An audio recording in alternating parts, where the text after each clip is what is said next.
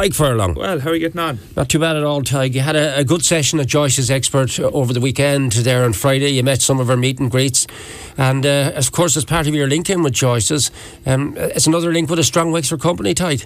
Yeah, absolutely. And it was great to see so many uh, people up there and meet the competition winners. And uh, it's nice to know, even in your Wexford, that, you know, I, I met one girl and um, she liked rugby and she liked me, but she preferred Johnny Sexton. So uh, it's, it's hard to. Um, hard to compete. It's hard to compete sometimes, you know. Ah, you're very honest because you actually mentioned that on the radio over the weekend. but listen, Ty, away from the hurly burly of rugby, how important is it for you to get back to Wexford? Oh, it's great. I love spending time down here, and I suppose um, it's one of the things lockdown gives you perspective of. I spent a lot of time in Wexford and I try to get down now as much as I can. Even I had 36 hours off, I'd be on the road, you know. Um, mm. I suppose a good hour spin down trying to get out of Dublin traffic on a Friday if you had it off, or uh, down to Campile especially, it's it's a good bit south. So mm. uh, it's great down there, keep the head down and um, get around the coast, potter around the car. And, and when, when you look at Wexford uh, uh, as a county, we were talking off air about the big developments in Rosslare, and is it something that away from the hurly burly of rugby that you're you're you're you're very much like a Wexford ambassador, aren't you? you because when Tadhg Furlong's name is mentioned, nearly instinctively Wexford is mentioned right beside it. Yeah, it's not by creation or by design, really, from my perspective. Um, I suppose it's a part and parcel of the job in, in some ways, and it's the, the price you pay for it. I suppose I would be not reserved, but um, you know, I'd be relatively shy to the limelight a small bit, I would say, and um, but at the same time, you, you, you take massive pride in where you're from. You know, I'd be very proud Wexford man, and know, if you can do anything to help or um, promote it in any way. Um, I do. I do my best. I try to get the lads, some of the Leinster lads down here. I've had a few already. Um, come down and stay in the house down in Campile. So yeah. uh, they've all been very impressed. Very good. Look, uh, Gordon Darcy went before you. You came along. Now there's a whole host of young guys coming through. Uh, Brian Deeny instantly comes to mind to me. Uh, who else is out there at the moment that has caught your t- attention? As you see these young bucks coming through from Wexford, what do you think? Well, it's more and more and more. You see. Um, you know, r- rugby's strong in Wexford in the four towns. Um, you know, Enniscorthy are flying at senior rugby. New Ross got promoted.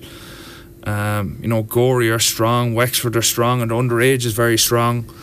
Um, you know, there's a, quite a few in the academy now coming from Wexford. You see it in underage squads that always keep an eye out from, you know, who's representing from Wexford, and you know, in other provinces now you're starting to see a lot of Wexford people too. So, um, you know, it's great, and I think it's um, a good reflection on where rugby is in the county and the good work that clubs do at underage level. I mean, on Friday we took two texts on the programme near the tail end of it. One was for the Wexford Wanderers 18 and a half team as they bid for glory, and then before that I got several texts about the Wexford Girls under four, Wexford Wanderers under 14 team. So women's rugby is really flying, isn't it? Yeah, and the game is strong. I suppose I, I know very little of the other clubs other than New Ross and I was in at the dinner dance um, last Saturday in New Ross, and the ladies had a huge number in at it, and it's it's very very popular. It's it and the underage especially. I remember they set up a ladies team, but now they have you know all the underage structures there, and they're getting great numbers, and it's great to see. Yeah. Look, there was a couple of questions put to me when I mentioned you were coming on, and one was from a couple of young fellas who said, Would you ask Tadhg how he recovers from taking the shots? Now, these are actually Gaelic footballers and hurlers who don't play rugby. But how do you recover? Because, I mean, so I think Gordon Darcy once told me about the, the sheer power of the shot that you take in those challenges. How is, it like being hit by a truck?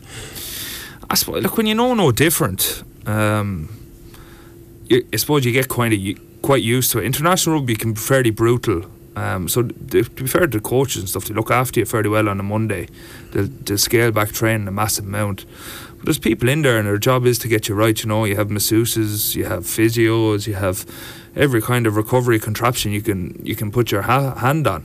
Yeah. Um, so I suppose it's it's part and parcel of the job to look after yourself a little bit, and, and, and there's all that stuff in there for you. When you say international rugby can be fairly brutal, is it because of the pace of it? Is it because of uh, of, of sledging, or what is it? Is, is, there underhanded tricks go on there in the scrum? No, no, no underhanded tricks. I suppose it's just big men at high intensity. You know, um, you know, you're playing probably against the best of the best, and any given country, and the intensity and physicality on the game just tends to be that little bit higher, you know. Yeah. Um, so you, te- you tend to take a fair few more shots in it.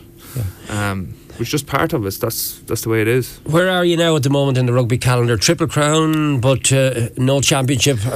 I mean, do you look back on it as a season of fulfilled promises, or maybe lacked a little bit of the promise? What do you think?